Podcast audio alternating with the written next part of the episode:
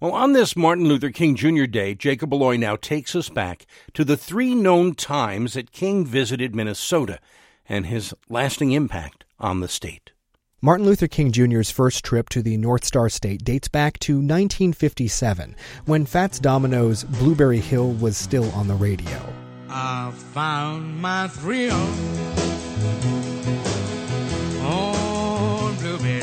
King came to St. Paul to deliver a sermon at the Minnesota Pastors Conference on January 22nd of that year. I think there were like 1,400 people, and knowing our sanctuary, I can't imagine how many that that many people crammed into that room to hear him speak at the time.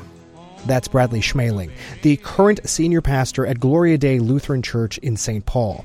It was his predecessor, Clifford Ansgar Nelson, that invited King to speak during the conference um, we have a picture of his presence here that's that hangs right outside of our sanctuary. So anyone who comes and goes sees the the image of King with the pastor at the time, Clifford Ansgar Nelson. So in that way it it shapes us historically, but also I think it shapes us as or it it makes us ask the question of like what is the legacy while no recording has survived of King's speech at Gloria Dei, the pulpit he spoke from has been preserved. For me, what comes along with that was stepping into the place where he had once stood and feeling aware of deeply aware of that.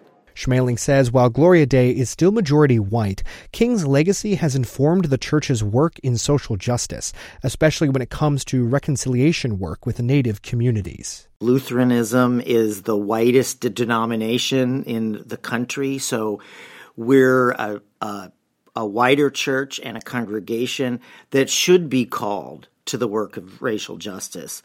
Um, white supremacy still shapes so much of our experience here in Minnesota. And if the church isn't working on this, speaking about it, it's hard to say that we would be preaching the gospel of Jesus Christ. King's next visit to Minnesota was in 1961, where he delivered multiple speeches. Patsy Cline's I Fall to Pieces was topping the charts. I fall to pieces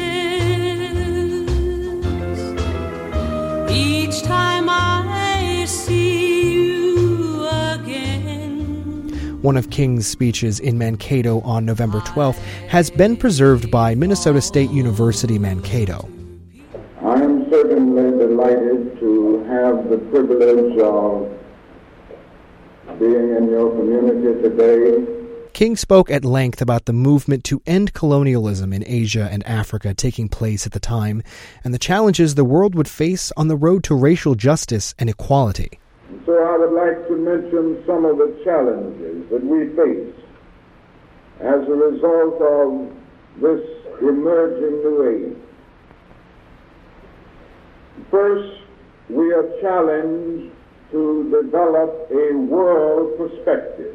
King delivered two sermons at Centenary United Methodist Church, as well as a speech at Mankato West High, speaking about the need to end the notion of superior or inferior races, calling out those using the Christian Bible as justification.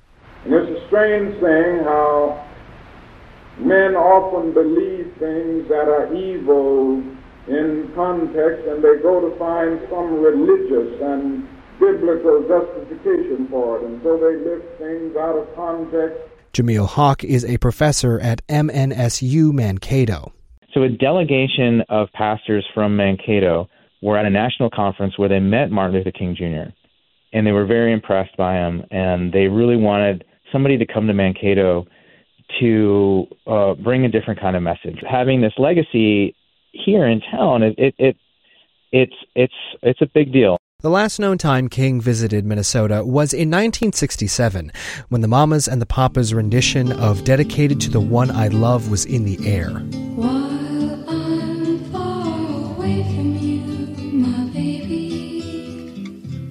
King spoke at the University of Minnesota about his opposition to the Vietnam War. It was a year before he was assassinated.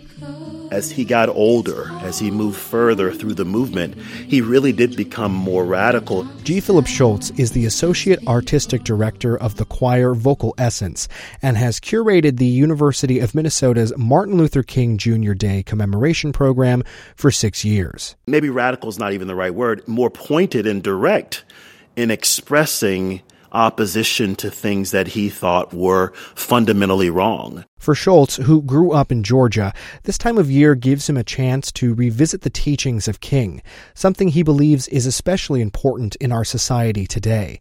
He points to King's theological worldview of the beloved community. A world where I can see you and you can see me, and we don't have to agree on all issues, but I can hear you, you can hear me.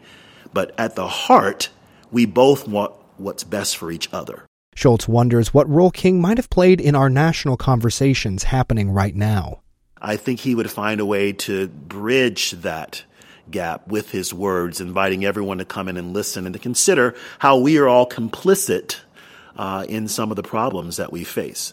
On what would have been his 95th birthday, King and his speeches have become a fixture of American history, much like the music that underscored his era. And while Shoultz and many others are celebrating the man, they are also looking at what his words can teach us about the march for justice still ahead. Jacob Aloi, MPR News.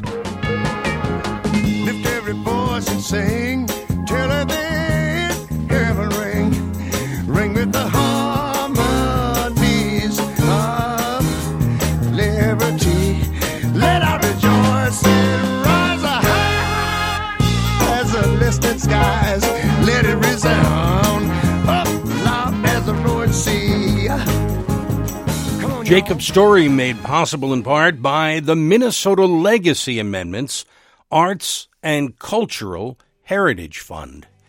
And it is Monday, the 15th of January. There is more online about the legacy of Martin Luther King Jr. here in Minnesota and his visits here at mprnews.org, front and center now.